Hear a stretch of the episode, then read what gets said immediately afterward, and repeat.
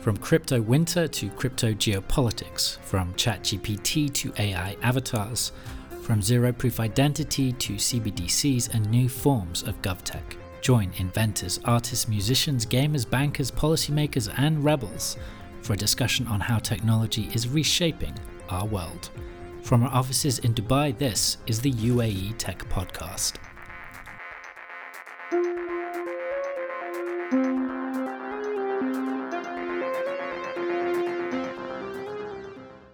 Was in gaming since 2010, mm. and uh, I never thought to like use a blockchain or whatever technology was driving Bitcoin. You know, um, in games, though there were there was like a big uh, uh, spike in adoption in 2016, 17, 18. I saw all these use cases. I I, you know, I even saw Axie uh, Infinity in 2018, and I yeah. kind of like discarded it. Nah, because I didn't get it how to use NFTs to access a game and like the benefit and whatnot. But when these guys told me to use the blockchain to allow them to use their items in other games that they grinded for and crafted and you know uh, spent skill and money to acquire in a game, I lit uh, a bulb lit up, and it was really. uh, it was very motivating, and so here we are with Nifty Craft. So, as the UAE Tech podcast has progressed, we've become more and more interested in gaming. There's a lot of reasons for this the advent of the metaverse, the idea of 3D technologies driving a new iteration of the internet, hardware from haptic suits to ridiculously expensive VR kits, blockchain based gaming, and NFT markets. It all seems like a lot of high level themes we're discussing are converging in this space. The big question is the extent to which the Middle East can play a role in this story, alongside developing markets like China and India. So it was great to connect with Vincent Ghossoub, co founder of NiftyCraft, for an in depth on the region, Web3 gaming, and the future ahead.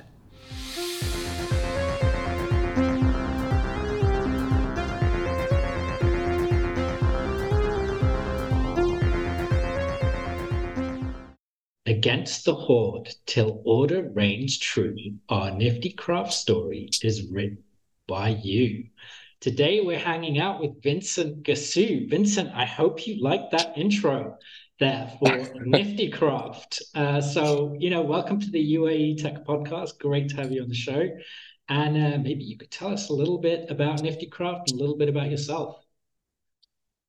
Uh, hey, John. Thank you for having me. You got me with that at that intro. Uh, thank you.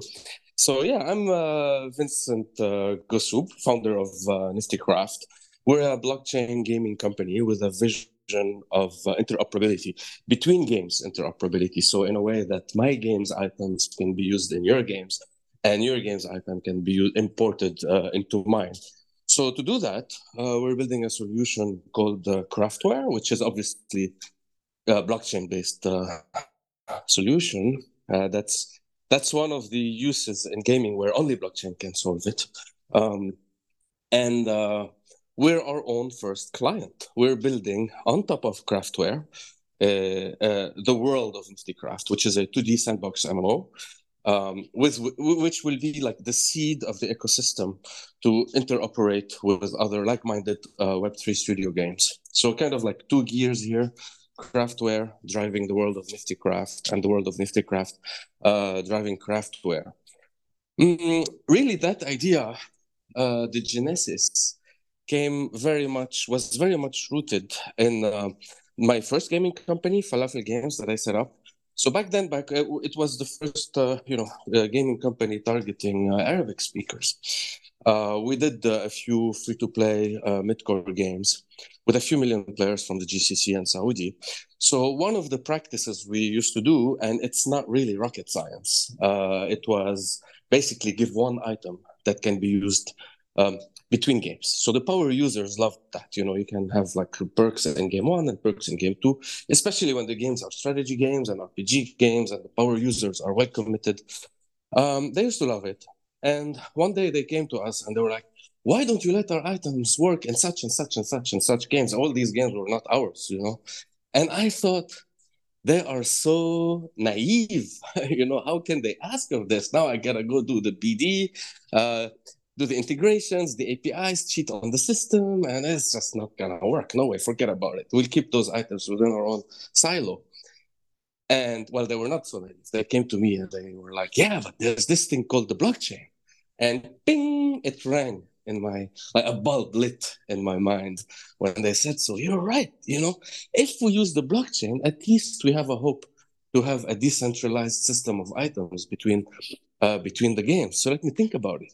Uh, and that led to Niftycraft. In fact, I had been I had been in Bitcoin since uh, 2012, wow, and in gaming since yeah yeah.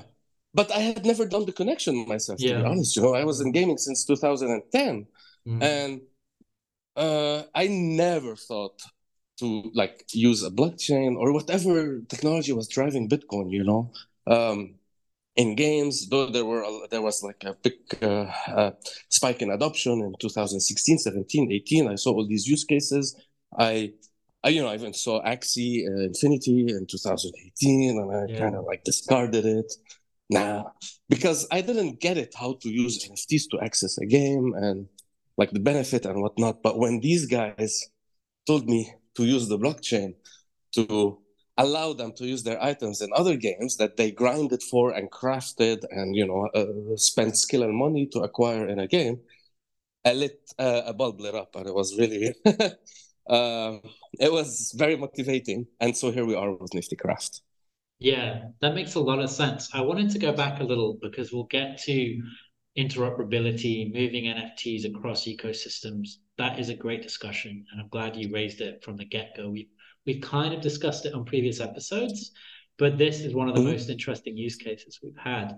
But also, really interesting is kind of the history, a very recent history of video gaming in the region, because that's a, a, a big um, topic as well, and one that not many people are aware of. So, Falafel Games, you said you were starting that around uh, 2009, 2010. You said, whereabouts did you start that, and how did it go with kind of, you know, because I know Arabic gaming in Arab in the Arabic language is really popular, and there are a lot of startups that they went they either went through a lot of trouble or they managed to localize and did really well. What was that experience like? You know, back in the day before Niftycraft, working in that ecosystem.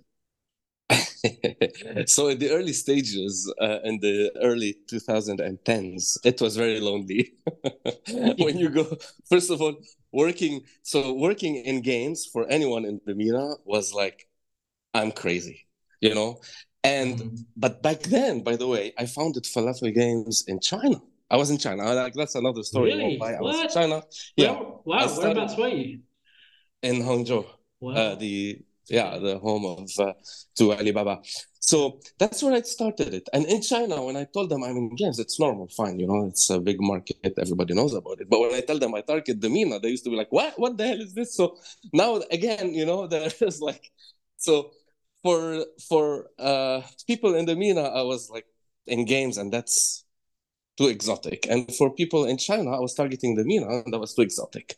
So it was very very lonely. Yeah. Uh, and uh, but uh, we got lucky. You know we got a few successes. We built uh, so the first uh, title we released was in 2012 it was a web mmo um, with authentic arabic content about 300 heroes from the arab conquest.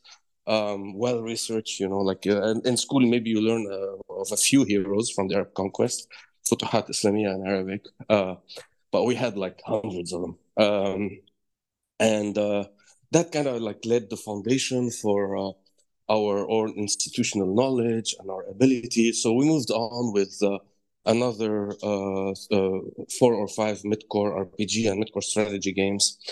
Um, in the early in the early the, by the way, from 2010 till 2020, 21, uh, there was no such hype that as you see today in Abu Dhabi and in Riyadh about investments in gaming and gaming is the tip to the meta tip of the spear to the metaverse and you know let's focus on gaming and esport and whatnot.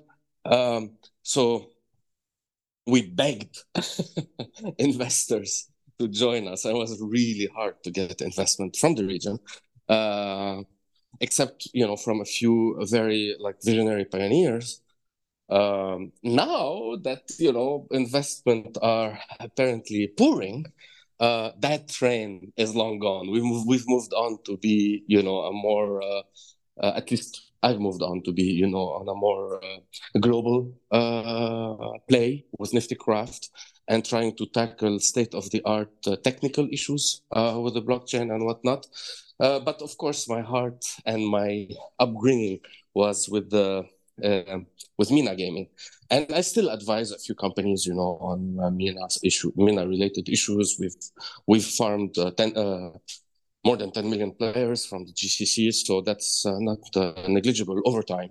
Um, there was a big shift that happened from the early 2010s to the late 2010s.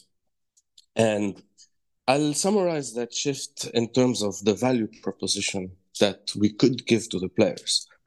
So our first few titles in the first half of the 2010s had a very simple value proposition. We would tell our player base, uh, this is not the best game in the world, but this is the most Arabic. They loved it and they would flock to, to the game. And, and even the access to gaming was different than later on. Uh, players would like go to google.com.sa, local search engine, uh, look with an Arabic keyword, al'ab, you know, to find games. They get 10 results. Two of them are relevant. One of them is ours. Bam, 50% market share. Good job. Yeah. So that has evolved with primarily the emergence and eventually dominance of uh, of the of mobile and of the app store businesses platforms on mobile. So basically, Google's Play Store and Apple's App Store. These switch the the uh, the rules of the game to a global arena of competition.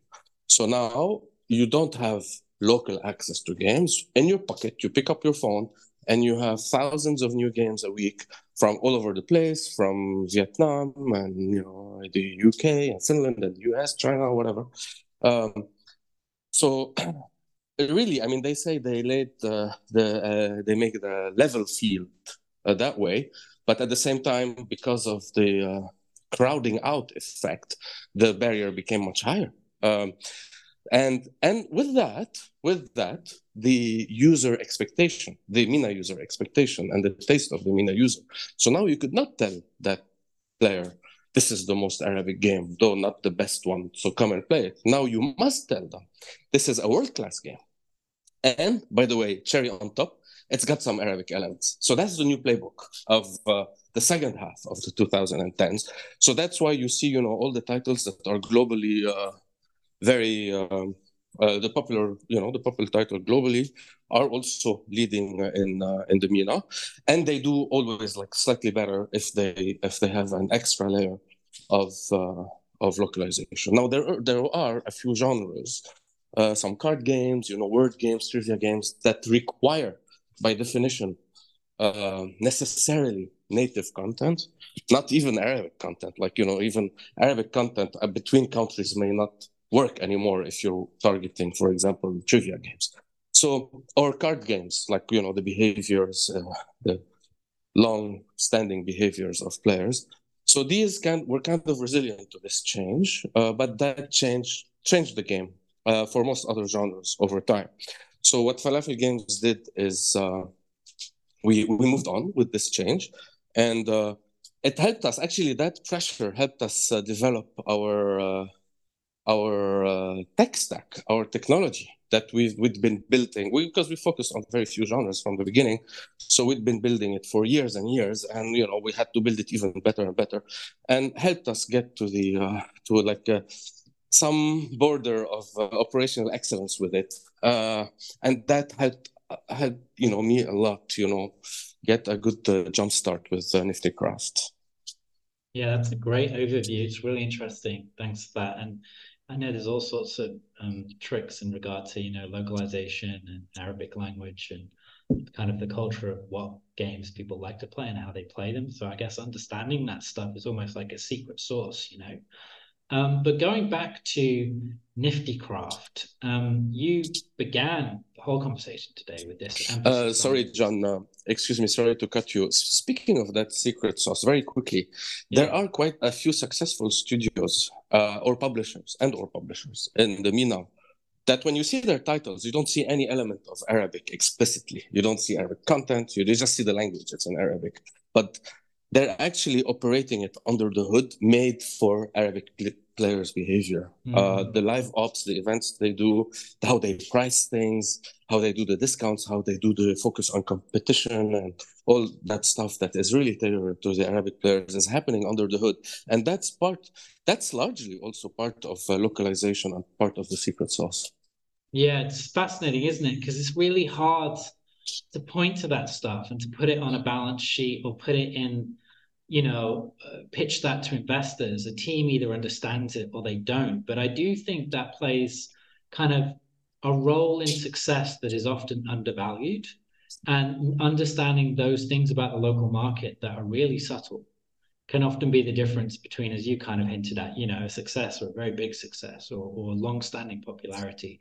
I know that because I've had a couple of a couple of friends from Jordan and Lebanon in, in, around the same time as you were doing falafel games in this space. And they'd often tell me this kind of stuff. And I remember reading a, a it's completely different example, right? But I remember reading uh, this funny article on video gaming in Japan because I used to, you know, I play video games since I was seven years old, and I used to get all these video game magazines. And there's this article about why are Japanese games in English with Japanese subtitles? it's like why why are they doing that and apparently it's like yeah. in, cer- in certain genres not not in all genres but there were certain genres in japan like i think the resident evil was one example where it was kind of cool to have english voices with japanese subtitles even if the game developers offered you the japanese vocals so it's yeah. kind of you know like every market yeah. is kind of different so it is fascinating and, and and that's i guess where you know one of the things about gaming that I think often gets missed is it's it, it's a creative industry. It's a creative industry where you need cultural understanding, you need kind of mm. a sense of artistry, and you have to combine that with developing skills and design skills, yeah. and story storytelling yeah. skills. And I yeah. think that's a really interesting conversation to have. To have, you know, this is one of the industries in the Middle East where it's not just about development, it's also about um, creativity, local culture, and design. And that seems to sometimes get missed. You know what I mean? Yeah, yeah, yeah, totally. Uh, I have an anecdote that uh, rhymes with your uh, Japan experience, Resident Evil, and uh, you know the use of language. So our si- we have a silent uh, hit, kind of, it's called Action Anime that we launched in 2016. That's our actually, financially speaking, our best performing title, but the least known. Um, and so it's basically a uh, squad RPG. You collect a bunch of heroes, and these heroes look like anime characters, um, and you just have to evolve them over time. Uh, and you battle them against other players and against other uh, monsters. Um, the so the premise of it was uh, an increase in anime adoption in Saudi, but the absence of anime-based games. So we went for that. Uh, it, it, it, worked well. And the original messaging, believe it or not, was that uh, this game was made in Japan. it wasn't made in Japan. We had made it. Uh, but, you know, if we tell them, hey, we're like, you know, your your next door neighbor and we're doing these anime characters, we'll be like looked down upon. So we had to say the game is a Japanese game that we're bringing to you. And it worked well.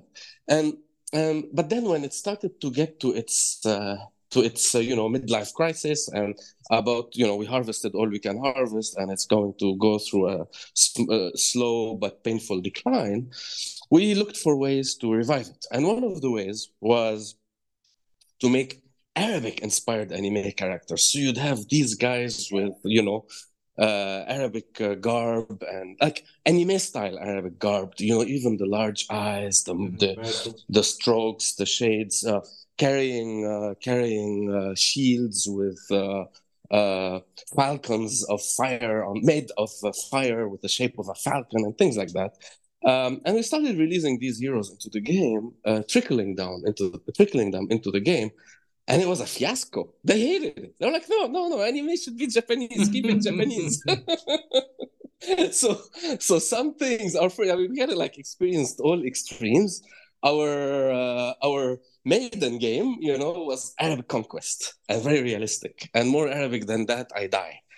And you know, they on the anime side, when we tried to put a small hint of Arabic, it was a revolution. So there is, yeah, as you said, it's there's there's some like local insight, local cultural understanding, resonance that needs to occur for for a title to you know take the oxygen it can take for in the market. Yeah, that's super interesting. I would never guess. I'd have assumed that you know the anime characters speaking Arabic would have been more popular. It's kind of crazy. um, super interesting. Yeah. Anyway, so look, getting back to we're going to fast forward like over a decade and get back to where we are now. So we've done a couple of episodes on play to earn gaming, right? We've had debates over how much is this about making money and selling NFTs, and how much is this about playing video games and having fun, right? Just, which is what we all like to do. But I think your point on interoperability is super important, right? And and you called it kind of craftware or something like that, where you can basically move power ups and NFT items across games, presumably in the Nifty Craft portfolio, right? So you know you can move it from whatever it is, one RPG to an adventure game or whatever. And I guess is that important because then power users who spent 48 hours or weeks creating craftware, leveling up, can move those items or, or, sell those items across different games within the same ecosystem. How does it all work? Uh, what are you thinking? What is the, you know, what is the business use case here? Yeah. So I think uh, it's uh, more than important. I think it's inevitable, uh, but it will take its time to uh, to take mm-hmm. to take shape and take place. Um, let me tell you why it's inevitable. Uh, imagine a scenario a few years from now where a Web three game or a bunch of Web three games have you know which were invested in in the 2020, 2021, 2022 took their time to mature and to build well, and they reached the quality of let's say Final Fantasy. Hmm? And so now you have an option of playing Final Fantasy, traditional conventional gaming, or someone uh, uh, another game uh, that is that offers you the capability of uh, moving, uh, carrying over to other games the items that you grind for, that you pay for, and that you were lucky in receiving or skilled in getting in a game. So, what's your choice as a player? There's no way you choose the first one, the first option, the conventional option, where your items are locked. It's inevitable that you choose the um, the option of uh, having true digital ownership. So once that occurs as the inflection point, the tipping point, uh, at which you know you will have all the VIPs who play games, who are about you know we are about three billion players today on the planet, and maybe about 300 million uh, are paying users. Uh, so these guys will move tip over to the to the second proposition. Um, now it needs time to occur, um, but uh, it, there's I mean it will be quite uh, quite hard for any of those VIP players to tell you no, you know what, I've been playing, I've been uh, spending in a game where the value of my spending stays locked in it, and I'm happy with that. I, I, I don't see how they can say that. Um, now, the scale of this of this value that is sunk into uh, in buying items inside of games is about 110 billion dollars a year. So that's what we're talking about in terms of it's like a, yeah yeah it's and and and it accumulates over years. So today we pay 110. You know, maybe we've uh, burned about uh, 55 billion out of them, and the rest are permanent items that are still there but locked.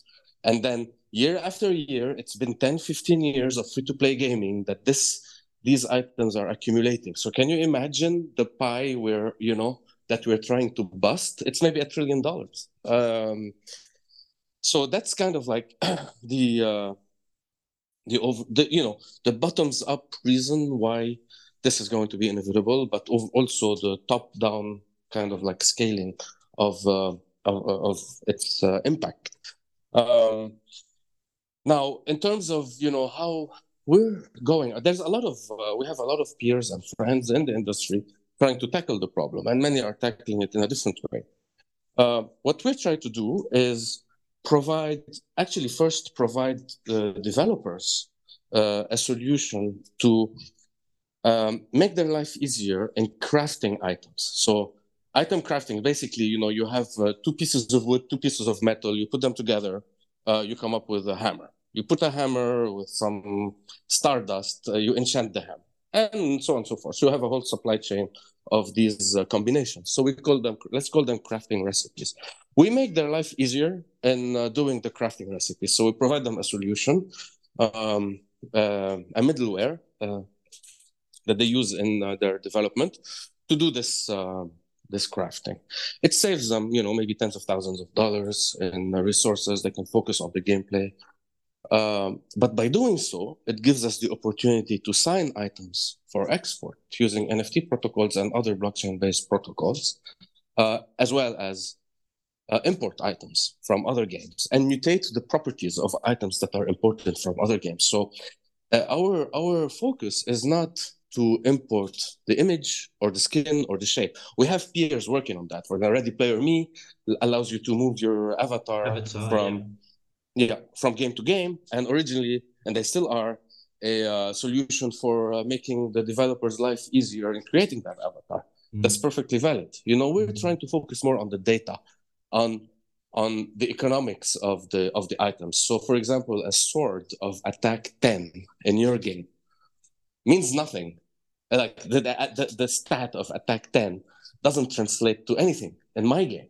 So yeah. how do I mutate that property and make it meaningful? And you know how game designers are very jealous and about uh, their uh, game design and how actually game economies are very fragile things. So you need to find a way to let the importer decide how they want to do that. So we provide them with um, with uh, a library to mutate the properties. Uh, let's say, you know, a sort of 10, 10 of uh, power 10 in your game becomes uh, 10 to the power 2 in my game or whatever, you know, yeah, you can change, you can change, mutate them. Yeah. Uh, and hopefully, hopefully this can create um, the possibility for some users other than just like having the option of like moving their items around, but also finding sort of jobs. So let's say you're very skilled in producing uh, orbs in game A. Uh, you just like you play really well and you're able to use orbs. And orbs are an ingredient to form uh, uh I don't know trinkets in uh, game B. Yeah. So there you go. You have a job now. Uh, if you're really good at at farming orbs in game A, and someone in game B wants these orbs to create those trinkets, um, you may find inefficiencies there because of your added skill as a player in the virtual world, and you can get a job as an orb maker. And in fact, one of the reasons why myself I I am so much passionate about my job, and I think my job is the best job in the world, is uh, to some degree this uh, this angle uh, whereby it has to do with the survival of our species. You know, maybe going like down a, a philosophical rabbit hole, but I think about it from time to time, and especially now with like the huge uh, acceleration and adoption of uh, artificial intelligence. This time around, I hope not, but this time around, there is a chance that automation via AI destroys jobs faster than it creates. Um, you know, every previous uh, wave of automation, we always had that fear: agrarian to industrial, industrial to technical, and whatever, and, and to find then to financial, then to information. We always had that fear that automation is going to destroy the jobs. There was always a, a short period of transition and reskilling, and the pie kept growing and jobs kept growing. But this time around, I hope not, but it could be destructive much faster than it is creative. So we may end up in a situation where you know it's kind of like a Hunger Games scenarios where you have the few uh, well-offs living in their walled uh, ivory towers and their Elysium, and everyone else in the ghetto. And you and I and most you know normal folks in Dubai are probably ending up in the ghetto because we're not like a billion dollar plus kind of uh, wealth wealth uh, holders. Um, so, so what so do we have left be, to do? Willow be crafting items in NiftyCraft, right? And via Craftware. So that's you mentioned that NiftyCraft, like it, the items have to be within NiftyCraft's ecosystem. They don't have to. That's the mm, whole premise. That's the whole genesis you, of the idea. Know, I, I get what you're saying completely. I mean, we to add to what you say about AI removing jobs, we had an interview with one girl in South Africa. Uh, she actually, well, she was kind of from a podcast, and then we we took it in a different direction with with another speaker. But she said this, which I thought was crazy. So there's the AI point that you made, and then she said, "Look, I'm based in between Cape Town and Johannesburg." And where I live, it's almost impossible now for a millennial or a Gen Z person to afford an apartment or even get a really good job that lets you raise a, a decent family, you know, with a good lifestyle. Mm-hmm. She said it's incredibly difficult. And so we've been pushed out of the physical economy. So we mm-hmm. have no choice but to create a metaverse or a digital economy where we can be creative, where we can ship items, where we can create new digital markets, and where there's much less structures that can stop us and hold us back. And I thought, wow, yeah. that's kind of that's kind of sad, but also really fascinating. Yeah, yeah.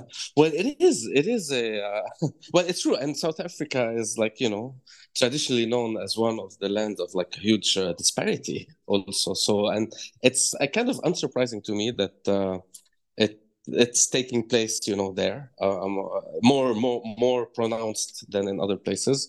Um, but yeah i mean but, but i guess what i not, so, so that, that was actually my next question for you was you and you kind of hinted at it. And i know tim sweeney the ceo of epic games has suggested something like you know these these new markets these game nft markets but more broadly the idea of entire gaming worlds with hundreds of millions of players with their own micro digital economy. He basically said that opportunity is worth trillions of dollars um, and this is the future of a lot of the internet. You know, it's not just like games, mm. it's a lot of people are going to start mm. participating in these worlds. So I guess that's what I, I wanted to, to ask you about as well. You're kind of building an NFT game economy. That do you agree with that? And also, what do you think about VR and the metaverse? Some of these spatial computing, some of these emerging um, mm. phrases that kind of want to make the game immersive, three dimensional, uh, and all around you. Yeah, yeah. So uh, yeah, I do agree with. I mean, Tim Sweeney is taking it in a in a way I really admire because he's not being very um, dogmatic about um, about uh, like let's use this NFT protocol or let's use blockchain.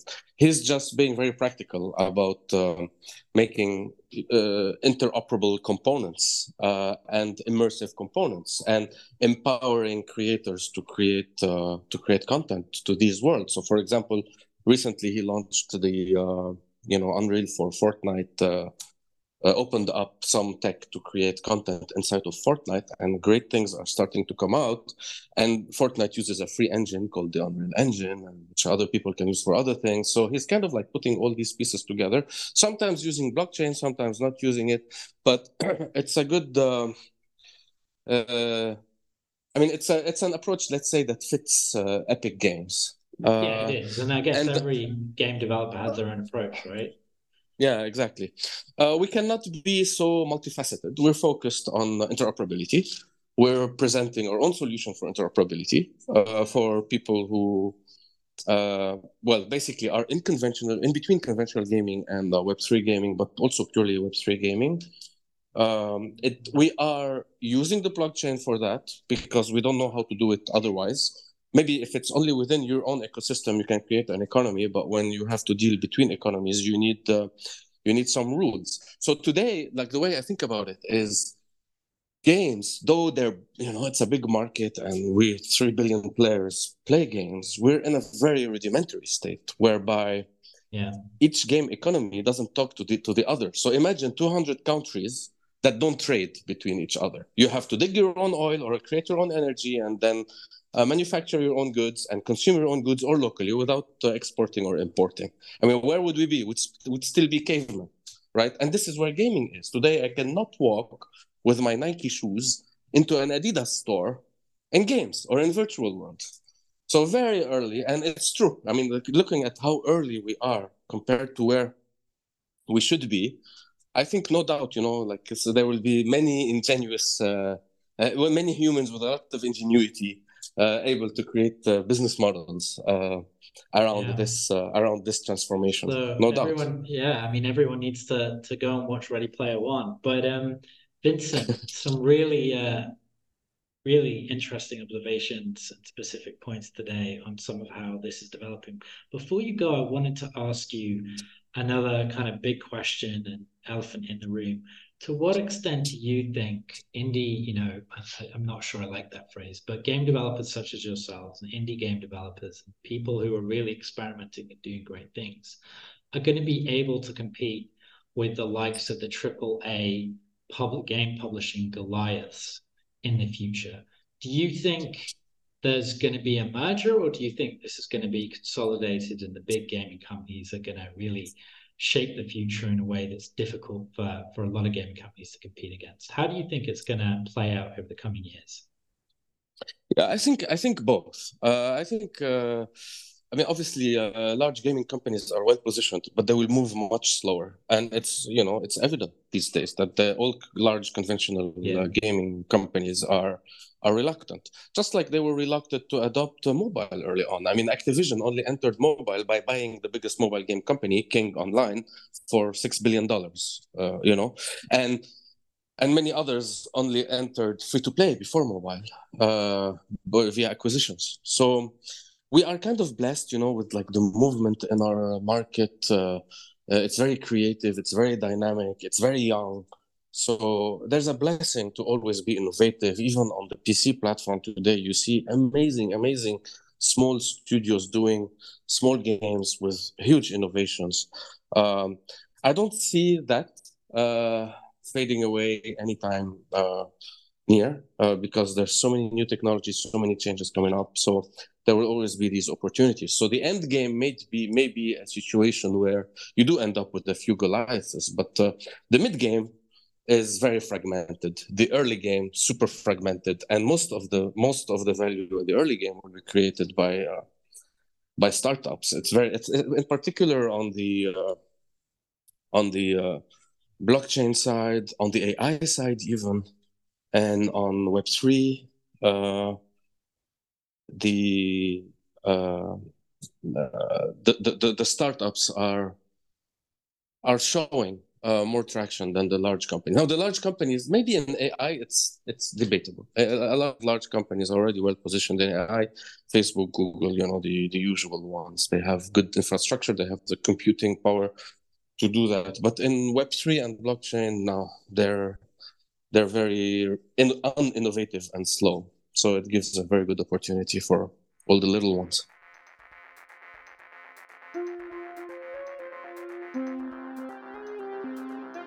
Sponsor information. The UAE Tech Podcast is distributed by Albawaba Business free of charge. To sponsor a single episode or a series of themed episodes, please contact our editorial team or download a sponsorship press pack. Sponsors receive an article on Albawaba Business, syndication distribution on Albawaba Syndicate, email direct marketing across the region, and brand inclusion across all podcast marketing, design, audio, and video formats. Albawaba is not a PR company, and we do retain editorial discretion and quality control as an independent publisher. Companies looking to support a dialogue on technological transformation in the UAE are encouraged to contact our team.